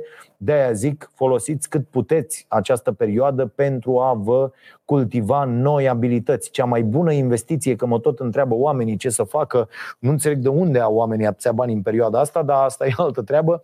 Mă tot întreabă: domne, am pus deoparte, ce să bagă în tine? Cea mai bună investiție pe care poți să o faci la acest moment e să bagi bani în tine, în pregătirea ta, în noi abilități, în lucruri care te pot face să câștigi mai mulți bani. Fiți Marote, de pildă, care face cinci joburi și e unul singur. Asta trebuie să faceți. Mai departe. Andrei, salut! Crezi că minimalismul e ceva ce va fi tot mai popular după această pandemie în toate domeniile vieții noastre? Andrei, din păc- mi-aș dori, dar din păcate nu cred, pentru că uh, oamenii sunt educați în acest fel. Suntem dependenți de consum, la fel cum suntem dependenți de zahăr, și dependența asta de, cost- de consum, la fel ca dependența de zahăr, cred că e mai a dracului decât dependența de heroină. Și se scapă foarte greu de această dependență de consum, de cerebrat, consum cu orice preț. Și va fi foarte, foarte greu. Oamenii abia așteaptă, ard să se întoarcă la lucrurile pe care le făceau, pentru că au crescut așa, cred în ele și vor să revină acolo. Vor să revină la consumul ăsta cu orice preț, vor să revină la uh, uh, consumerismul ăsta idiot și vor, uh, vor ignora, chiar dacă au citit în această perioadă sau au auzit despre, uh, despre ce presupune minimalismul ăsta, despre ce presupune, uite, să faci uh, cât mai sunt uh, nici cincisprezece zile din acest an, și eu sunt pe cale să reușesc să nu-mi fi cumpărat decât o curea ca articol de îmbrăcăminte în acest an. Și mi se pare, mi se pare excelent. Am simțit nevoia în câteva rânduri să-mi cumpăr una alta. Am găsit soluții fără niciun fel de problemă. Și apoi nu vă ascund că mi-am dorit în unele momente, asta e dependența, dar eu, eu, eu am o problemă când îmi, când îmi impun ceva, reușesc să fac și pot să controlez aceste dependențe. Dar am avut momente în care îmi venea să, să plec să-mi cumpăr ceva. Înțelegeți? Ca, ca orice om, nu ca o pițipoancă neapărat. Da, dacă vreți, puteți să ziceți asta. Deci, deci ca, ca orice fel de om, voiam să fac asta și cumva îmi, îmi doream, simțeam așa un, un, un gol în mine dacă nu fac asta. Și nu, nu m-am dus, n-am făcut-o, dar dacă n-ar fi fost pandemia, să-mi fie frică de virus, probabil că aș fi făcut-o. Și de asta zic că e foarte greu. Îi înțeleg pe cei care nu pot, îi înțeleg pe cei care nu pot să renunțe la zahăr, îi înțeleg pe cei care nu pot să renunțe la uh, uh, uh, fast food și așa mai departe, pentru că acele lucruri sunt desenate, sunt așa, sunt ele făcute, concepute, ca să creeze dependență. Până nu înțelegem asta și, și că ne fac foarte rău, nu vom putea să ne oprim sau ne vom opri când ne va fi mult, mult prea greu, când va fi mult, mult prea târziu, când analizele noastre vor arăta ca dracu. Da? Și uh, uite, și asta e o chestie pe care ar trebui să o facă toată lumea. Aștept să treacă sărbătorile în ianuarie, vine iar luna cu analize complete, cu absolut toți indicatorii, cu toți markerii, cu interpretare din partea medicilor, cu controlul la inimă pe care oricum trebuie să-l fac în februarie, că v-am zis că mi-au găsit o chestie pe care că o am din naștere, dar care trebuie supravegheată foarte îndeaproape, din șase în șase luni trebuie să fac aceste investigații. Deci, deci nu cred, Andrei. Mai departe, mai luăm vreo două întrebări. Dania, de ce ar vrea Iohannis uh, să repună pe Orban în funcția de premier? Ce ar câștiga? N-ar pierde din popularitate? Credeți că îl mai interesează pe Buștean uh, uh, asta? Nu cred. Uh, uh, cred că e foarte simplu. Dania, îți răspund foarte, foarte repede. Uh, Iohannis e la cuțite cu Orban de mult timp, nu de acum. Dar a avut nevoie de Orban pentru că a avut nevoie de P N L. Orban este un om de partid. Liberalii ahtiați după funcții, lipitorile liberale de care s-a înconjurat Orban. Orban s-a înconjurat de mulți yes-men, de mulți cretini de la Partidul Național Liberal. Și s-a văzut din ce a făcut acum ăsta, scorpionul roșu, cum îl cheamă, zi-mă, Ciucă. Ciucă, bă! E Ciucă al nostru! Cum făceam ăsta?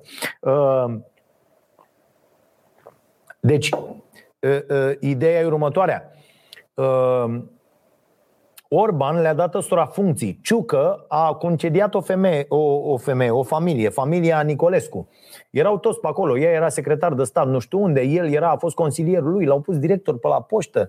What the fuck? Ce caută ăla? N-avea niciun fel de treabă, l-a pus la poștă. Deci ideea e că sunt multe familii înșurubate, ăștia dintre liberali, sunt în jurul lui Orban și sunt cei care decid acum ce se întâmplă. Orban știe că trebuie să le dea posturi, că trebuie să le dea firmelor care îi susțin pe ei lucrări, că trebuie să facă foarte multe mânăreli care se și fac și s-au făcut în acest an din belșug, doar că anticorupția s-a oprit în România, adică nu mai există, gata, nu mai există, s-a terminat anticorupția și atunci nenorocirile astea se vor face în continuare. Aia e, mai prim pe unul pe altul doar de ochii lumii cu o percheziție, cu un rahat, ca să, să ponteze și ei că lucrează ăștia procurorii și așa mai departe, dar rahat, s-a, s-a sub treaba. Ați văzut ce a făcut și nemer Nicola de Predoiu, care a propus, a, i-a dat C S M-ul cu... cu uh, uh, legea în cap, a propus el să intre, hai mă să băgăm din nou S R I-ul în câmpul tactic, mă. Hai mă să băgăm din nou în justiție S R I-ul, să băgăm bă, în anchetele penale, să-i urmărească pe unii până îi prind cu ceva. De ce să nu facă asta serviciilii? De ce, domne, să nu ne asculte dacă n-avem nimic de ascuns, nu? Deci o nenorocire de asta. Ei nu vor de fapt democrație. Ei vor o dictatură, dar urlă peste tot că vor democrație. Ăștia sunt liberali. La fel ăștia sunt pesediștii. Din păcate ăștia sunt useriștii. Deci asta se întâmplă cu, cu Iohannis și cu Orban. Iar partidul a zis, nu îl vrem pe Orban. De ce? Câțu nu e om de partid, nu le-ar da funcții. Și atunci ea rămâne fără, că până una alta Iohannis e azi, mâine nu mai e. Dar ei rămân cu partidul, tată. Ei rămân cu partidul. Mă rog, după, după asta, dacă, dacă guvernează până în două mii șaisprezece, P N L-ul să și desfințează, ca să ne înțelegem. Nina, care sunt obiectivele pentru anul viitor, ale mele, obiectivele tale, uh, hai să ne mai domnim atâta, obiectivele mele pentru anul viitor. Păi, uh, unul vi l-am zis când am început, mi se pare foarte, foarte important, uh, să să reușesc prin ceea ce fac aici și prin felul în care așezăm toate produsele noastre să ajutăm și mai mulți oameni. Mă gândesc chiar la o producție dedicată, pentru că dacă faci o producție să-i arăți pe oameni la televizor când ajută și când fac și când dreg, atunci putem ajuta și mai mulți oameni. Că mai sunt unii care zic: Doamne, eu uite, îți dau asta, dar nu mă dau la televizor. Ba da, bă, trebuie să spui asta, pentru că ăsta trebuie să fie D C-ul. Mă cert și cu prietenul nostru Radu de la Server Config, la fel. Ne trimite laptopuri o dată pe lună, o dată la două luni pentru copiii ăștia și zice: vă rog eu să nu ziceți la televizor. Ba da, bă, zicem. Ca lumea care cumpără, are nevoie să cumpere, să cumpere dracu de la tine și să știe că tu dai din laptopuri la niște amărâți. Nu mai fiți proști.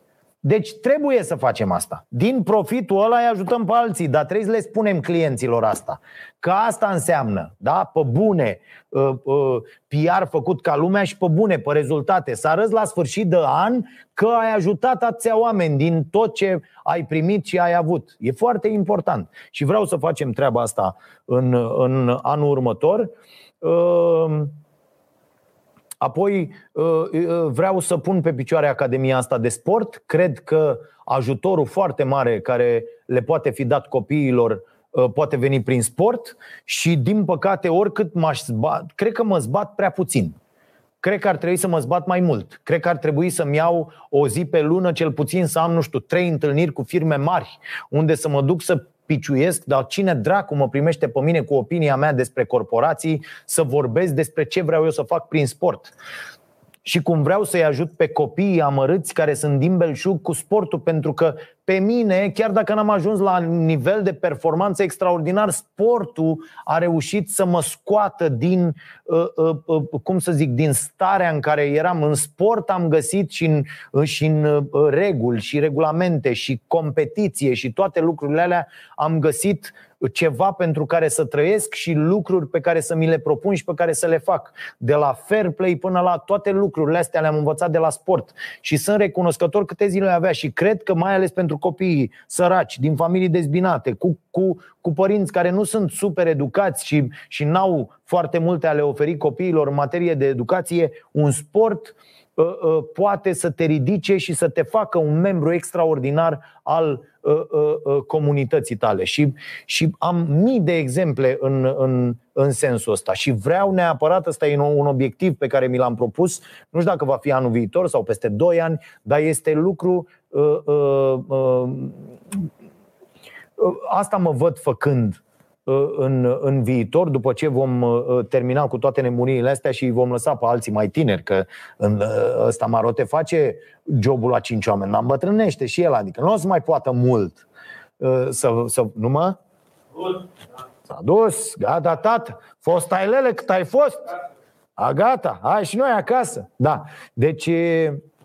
Cam, cam asta e ideea și îmi propun să fac asta. Dacă reușim să depășim, deși anul viitor va fi la fel ca anul ăsta, fraților, să nu vă faceți mari iluzii. În mare va fi tot ca ăsta. Adică dacă avem noroc și prindem să se facă lucrurile, să ne oblige Europa, cum să zic, să zică Europa, bă, la o parte că venim noi să-i vaccinăm pe oameni, duceți-vă dracu de hoți și de proști, pentru că noi n-avem efectiv cum, acest stat e mort.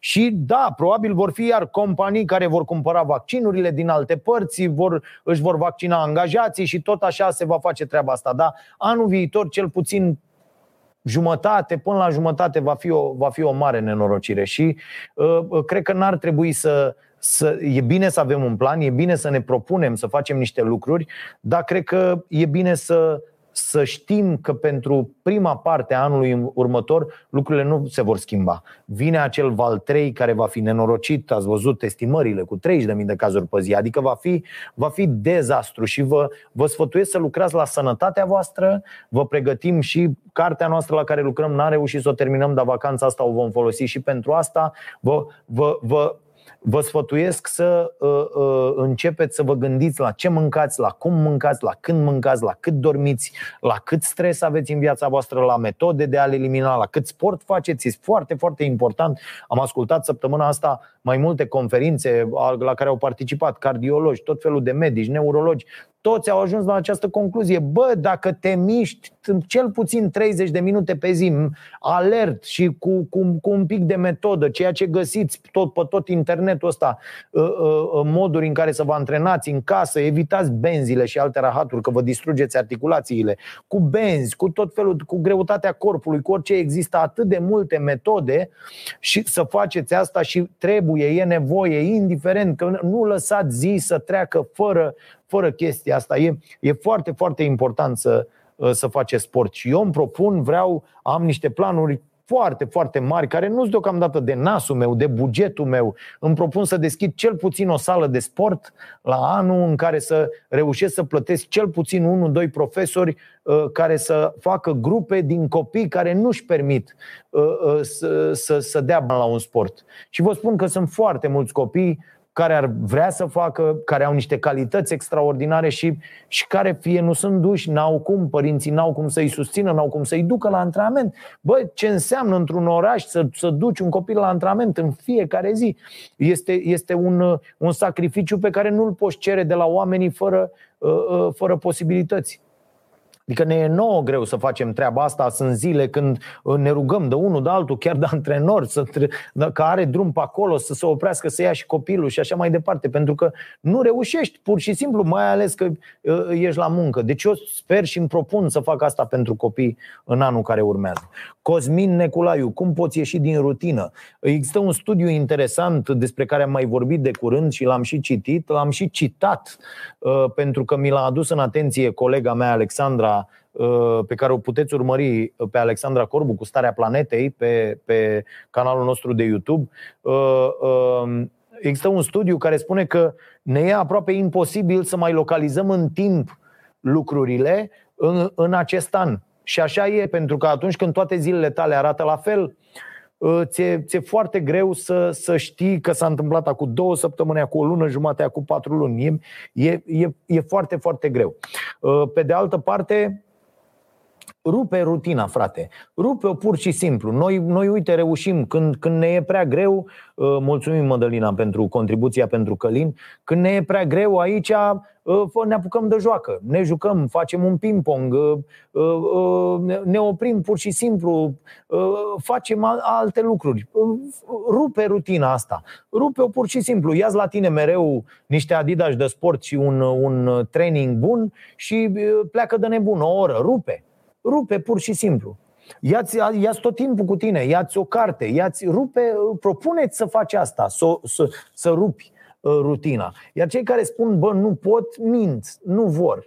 Nu, adică po- poți să zici odată, două ori, de trei ori că nu poți, dar nu există treaba asta. Adică, da, e, e a, când ai trei joburi și abia câștigi acolo să, să poți să te susții și ai uh, uh, uh, copii, doi, trei și așa mai departe, da, există perioade în viața omului în care, bă, nu poți, că ai foarte multe de făcut. Eu vorbesc acum din postura celui care nu mai are copii de dus la școală, nu mai are... Bine, acum perioada asta nimeni nu duce, dar înțelegeți ideea, nu trebuie să stea să îmbrace copii, să-i culce, să le dea să mănânce, să... Adică eu dacă îi zic Larisei, care are vorba aia, bebelușul de câteva luni, că să rupă rutina și să facă nu știu ce, îmi dă cu ceva în cap, că trebuie să stai tot timpul să te uiți la copilul ăla.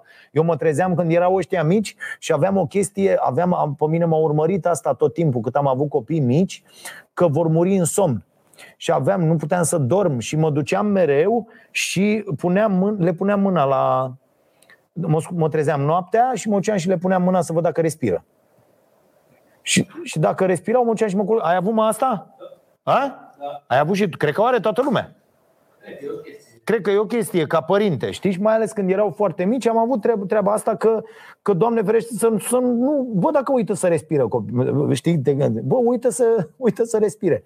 Și uh, uh, mă duceam să, să fac chestia asta. Deci e clar că în, în acele momente, na, și nici nu e neapărat o rutină, că la se trezește când vrea el, face ce vrea el, se culcă atunci când vrea el.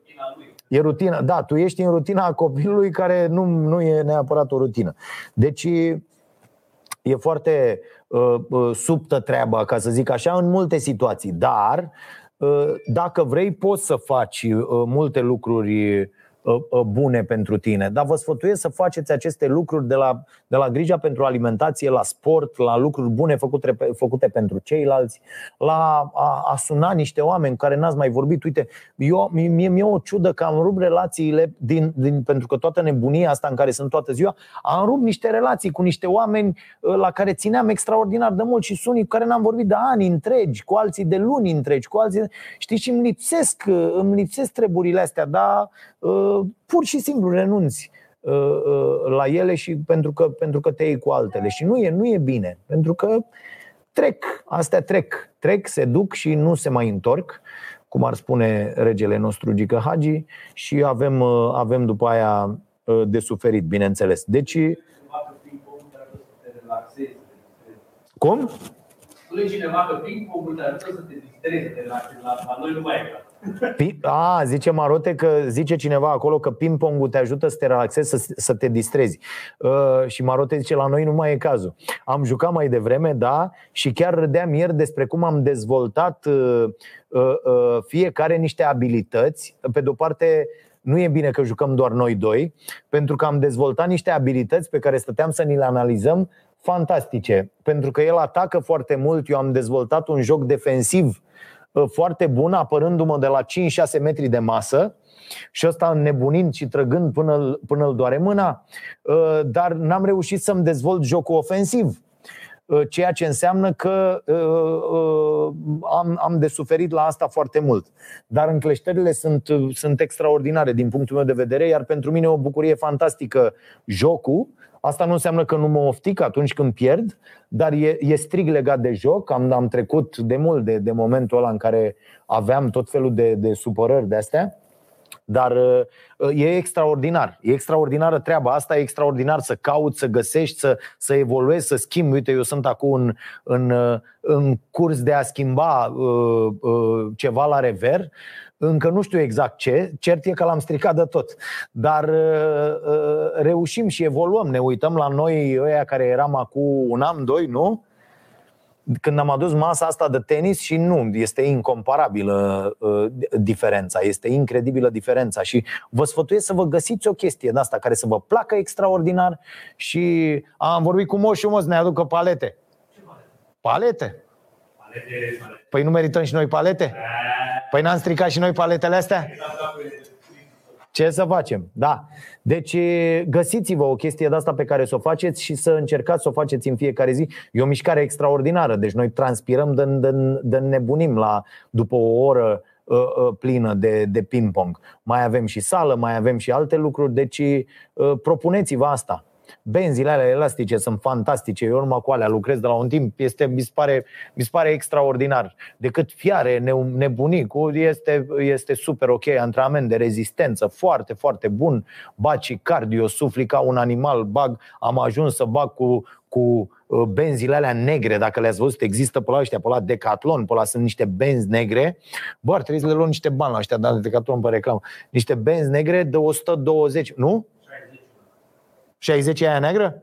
A, da, patruzeci și cinci roșu, șaizeci.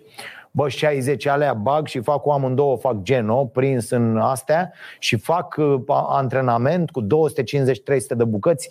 Bă, vă spun, știți cum sunteți. Deci când vreau să, dacă m- mă duc sus după antrenamentul ăla, mă duc în dormitor și vreau să cobor, trebuie să mă țin foarte bine și de perete și de balustradă, pentru că am avut de vreo două ori un moment ăsta de mi s-au muiat gladiolele grav. Deci e foarte, foarte bun uh, acest antrenament și vă sfătuiesc. Bă, mare grijă aveți între brad de plastic și brad natural. Ce părere ai? Mă întreabă Mihai. Uh, Mihai, ce să zic, am, am opinia că anul ăsta pentru prima dată, iată o altă evoluție din punctul meu de vedere, vom face uh, brad uh, artificial pentru prima dată de când mă știu eu.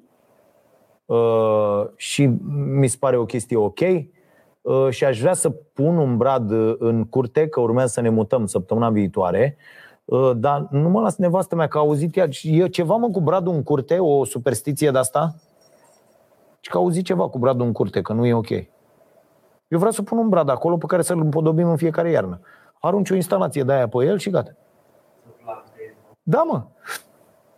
un brad în curte, în fața casei acolo. Ce are bradul? E mereu verde, ce are? Ia ziceți-mi, mă, superstiția cu bradul. Care e superstiția cu bradul? E... Este o emisiune pe Starea Nației legată de brad. Este, da, este Starea Planetei, făcută de Alexandra. Are rădăcini mari bradul și poate să distrugă structura casei. Ioana. A, da? A, asta e șmecheria? Aduce moarte. Ioana. Aduce tristețea în munte. Din munte. Andrei. Bă, sunteți nebuni? Am un brad în curte de douăzeci și cinci de ani, zice cineva. Problema sunt rădăcinile. Bă, sunteți nebuni? Are tatăl meu în fața casei, nu-i bă nicio problemă, zice Vlad. Trebuie să mai plantezi încă unul. Și tatăl meu spune că nu e bine să ai brad în curte. Poate e din cauza trăsnetelor. Alex, moare cineva. Se zice că aduce moarte și singurătate. Gata! Ia dă-l trecut de brad! Ce, bă, n-ai văzut Cirești? Aia, mă, pune muncire, ești... Bă, dar astea, ăla nu e brad, mă, tu e aia? La rădăceană, e mai mică. Da? Mamă! Da, corect că e ca superstiția cu pisica. Terminați, mă, cu brazii, mă. Bine, brazii de Crăciun sunt crescuți în pepiniere special pentru asta. Da, o Mihai, și iau și eu un brad în ăla care arată frumos, frumos, îl iau de la înghivești, de dau ăștia înghivești, l-am plantat și îl țin acolo. Nu e, nu e mai bine așa? Și arunc o instalație de aia. Am văzut că au ăștia instalații mișto, acum îl pui pe el așa, bing, bang, jingle bells, jingle. A? Nu merge? Ce are? Eu cred că, eu cred că e mișto. Da, bă, și abia aștept de săptămâna viitoare să terminăm și cu emisiunea și cu tot. Bă, și să cânt colinde și să... Știi că la chitară m-am uitat, mi-am făcut inventarul ieri, știu vreo douăzeci de colinde. Mamă, e păcat că nu mă duc cu colindul. Da, ce? Draga, draga. Da, facem frumos cu colinde, cu astea, poate fac un filmuleț frumos, că aia e. Deci... Uh, da? Ar fi frumos la cafenea. Ar fi frumos la cafenea o seară, da, dar uite că nu ne lasă ăștia. Da. Bing Bang face instalația, da. Doi brazi de arg- a, a, argintii pitici, zice Claudia, să-mi iau. Păi trimitem tu, dragă, de la tine de acolo, că tot te plimbi pe peste tot pe planeta asta, că am văzut pe Instagram. Credeți că eu nu mă uit, bă, pe Instagram? La ce faceți voi? Deci aveți două chestii de făcut, mai multe. Una, să dați uh, la newsletter acolo, da, să, vă trimite, să mă trimitem newsletter-ul. Și o să-mi spună Edi dacă ați dat sau nu, că sunt foarte mulți oameni care se uită aici așa. Băgați acolo la newsletter, primiți toate recomandările făcute anul ăsta, la podcast, la Vocea Nației, la uh, newsletter, peste tot. Uh, și dați acolo follow peste tot pe Instagram, ați văzut, răspund la mesaje. Băi, scuze, anul ăsta, dacă e o chestie pe care o regret, sunt multe pe care le regret, m-am purtat de multe ori absolut idiot, am regretat după aia în multe rânduri, dar îmi place să cred că am învățat din asta și am evoluat. Și dacă regret ceva este că n-am reușit să răspund la multe dintre mesaje. Ieri alaltă eram dat peste niște mesaje, unele dintre ele mi-au intrat acum, în... nu le-am văzut. De exemplu, pe Instagram au ăștia niște probleme și câteodată îți vin câte patruzeci de mesaje, mă uitam pe ele mai, aprilie. Zic, ce dracu fac ăștia? Vă vi se întâmplă? Zic, ce ți s-a întâmplat, mă? Deci mi-a dat odată... Da, da, la mes... La D M-uri, la, la, la astea pe, pe Instagram la... Și mă uit și zic, ce le-au de la aprilie? Și le răspund oamenilor și zic, a, mi-ai răspuns. Și uh, mă uit acolo și zic, trei aprilie. Bă, ești nebun, ăsta mi-a trimis în trei aprilie. Mi-a apărut acum mesajul nevăzut. Zic, bă, ce... nu știu ce se întâmplă. Dar mă rog, au ăștia probleme. Ați văzut, bă, că ieri a căzut, a căzut Facebook-ul, au căzut ăștia, bă, tot, tot Google-ul, băi, băiatule, bă. Tot Google-ul a căzut, bă, mâncava și gura voastră să se să, să oprească omenirea. Vedeți, nu e bine nici cu asta. Cu te... Vă învățați să supraviețuiți fără tehnologie, că ne ia dracu. Eu mă bucur extraordinar când se întâmplă. Dar asta bine, că ne încurcă la emisiune. Dar dacă nu ne încurcă la nimic, mamă, ce aș sta vineri, sâmbătă și duminică fără, și fără curent. Aș sta la, la, cum stăteam pe vremea lui Ceașcă, de ne făceam lecțiile la lampă de aia cu gaz. Da, păi ce? Hai să dăm și niște premii, fraților. Deci am dat premiul de la uh, Naturly. uh, Caterina mi-a dat pe telefon. Cine s-a abonat în uh, așa, îmi spui și o sumă care s-a, s-a strâns. uh, Șase membri noi. Pentru Călin, doamnelor și domnilor, am reușit să strângem două mii șaizeci de lei. și vă mulțumim foarte tare, sperăm să-l ajute pe Călin foarte mult. El primește din partea noastră și a partenerilor noștri și un laptop cu care să reușească să își continue studiile și să, na, să uh, uh, facă tot ce are nevoie. S-au abonat pe durata acestui podcast Ioana, uh, uh, uh, zi, Marote, zi de la unu la șase. um, Aș vrea o femeie. Zi? Păi trei. Trei, ok. O să iau de la coadă la cap și o să zic trei. O iau de la coadă. Marius, Andra, Cristian. Cristian a câștigat. Așa, Cristian Mărgineanu a câștigat. Vin și mască de la Starea Nației. Vasile s-a mai abonat. Iulian, mulțumim foarte mult. Și Ioana Dumitru, îți mulțumim foarte mult, Ioana. Ne ajută foarte mult uh, aceste abonamente la Starea Nației special, uh, la Starea Nației, pardon, uh, voiam să spun și de Starea Nației special, la Starea Nației oficial, la canalul nostru de YouTube. Atenție, nu știu dacă ați remarcat, dar vă spun celor care nu sunteți abonați, emisiunea Starea Nației are la televizor patruzeci și două de minute, durata uh, emisiunii efectivă, și are pe canalul nostru de YouTube. Sunt rare zilele în care avem sub cincizeci de minute. Deci emisiunea este mai lungă. Sunt minutele uh, care n-au intrat la televizor pentru că trebuie să ne încadrăm într-un anumit uh, spațiu. Dar ele sunt disponibile, aceste minute, doar pe canalul nostru de, de YouTube uh, uh, la Starea Nației uh, uh, oficial. Și uh, ne, ne ajută foarte mult chestia asta și să vă oferim și celelalte produse pe care vi le oferim. Anul ăsta, iată, am reușit să lansăm câteva produse, ne-am, ne-am propus chestia asta și am reușit și mi se pare extraordinar. Deja Starea Muncii e un produs pe care îl consider extraordinar, ceea ce face Victoria acolo, explicând atât de bine niște lucruri atât de complicate, mi se pare extraordinar și îi mulțumim și ei foarte mult pentru tot ce, tot ce a făcut anul ăsta și pentru tot efortul pe care, pe care l-a depus chiar și în pandemie. Mulțumim, Dani, pentru cei douăzeci și cinci de roni, se adună la, la Călin acolo, la fondul pentru, pentru Călin. De asemenea, Starea Planetei, un produs la care țin foarte mult. Alexandra îl face foarte bine. Să știți că ăla e un produs făcut exclusiv acasă de Alexandra și de Sergiu, soțul ei, doi oameni extraordinari, și sunt acolo lucruri excelente pe care vi le recomand. De asemenea, am reușit să o aducem la bord și pe Oana Băluță, care vă vorbește deja de două episoade despre problemele femeilor și avem foarte multe astfel de produse în plan. Sperăm să mai lansăm cel puțin cinci, dacă nu mai multe, chiar în, în prima parte a anului următor. E un alt obiectiv pe care îl avem pentru canalul nostru de YouTube. Dacă aveți idei, dacă vă simțiți în stare, dacă vreți, dacă voi credeți că puteți, dați-ne de veste la dragoș arond pătraru punct ro sau pe Instagram, mesaj, sau pe Facebook foarte puțin, stau aproape deloc.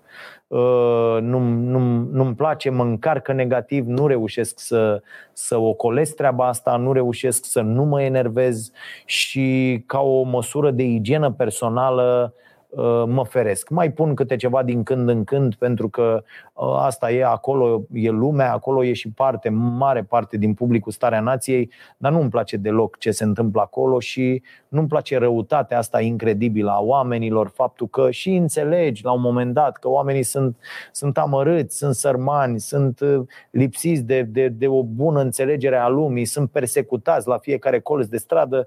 E normal să fie răi, e normal să le vină să dea cu ceva în cap celor care ne conduc. Asta e, scorul AUR vorbește de la sine despre nivelul la care ne aflăm cu, cu societatea și asta e, dacă ăștia nu se trezesc mai repede, va trebui cu toții să ne găsim de ducă de pe aici. Atunci nu vom mai fi atât de mult împotriva migrației. Suntem poporul cel mai migrator după Siria în toate statisticile, suntem pe primul loc în Europa din nicio, din nicio altă parte raportat la, la populație n-a plecat un procent atât de mare să lucreze afară. Cu toate astea suntem intoleranți, rasiști și n-avem educație. Și dacă nu înțelegem că de acolo vin toate răspunsurile la, la problemele noastre, din educație, din lipsa ei, va fi foarte, foarte greu. Îmi propun, îmi propun, auzi, îmi doresc de la, de la nou guvern măcar asta cu educația să o facă serios. În rest, a, e, să fure, să dea drumul la furat, că oricum, nu mai, cum vă ziceam, nu mai există anticorupție, gata, s-a culcat procuratura, toată lumea, de când nu mai sunt serviciile în joc, nimeni nu mai poate să facă un dosar ca lumea, că asta e, e nasol, trebuie să muncești ca să faci dosare și, și uite așa. Și vă... Uite, Matei zice, sunt curios tu cu ce înlocuiești șoriciu. Bă, mă, nu-mi trebuie, nu o să-mi lipsească. Sunt atât de uh, uh, împăcat cu alegerile mele alimentare și faptul că asta se vede în analizele mele, uh, încât sunt ok. Putem trăi fără, mo- foarte, fără multe lucruri pe, uh, pe lumea asta. Sunt mul- multe lucruri pe care mi-aș dori să le fac în, înainte de, uh, de, de șorici. Deci... E, e bine, e ok. Și vă mulțumesc foarte mult, fraților, pentru călătoria asta extraordinară pe care mi-ați oferit-o anul ăsta, pentru că din cauza voastră, din cauza acestui podcast, am fost obligat să citesc din nou în jur de șaptezeci de cărți în acest an, dacă nu mai bine, o să le număr pe toate să văd. O să fac un clasament cu cincizeci de cărți pe care uh, vi le recomand. Am făcut cursuri, mi-am luat... Uh, Patalamaua, recunoscută internațional de antrenor personal. Pe nouă ianuarie, cât suntem încă în vacanță, am examen pentru abilitarea ca nutriționist și pentru modulul de fitness pentru copii, de pregătire fizică pentru copii.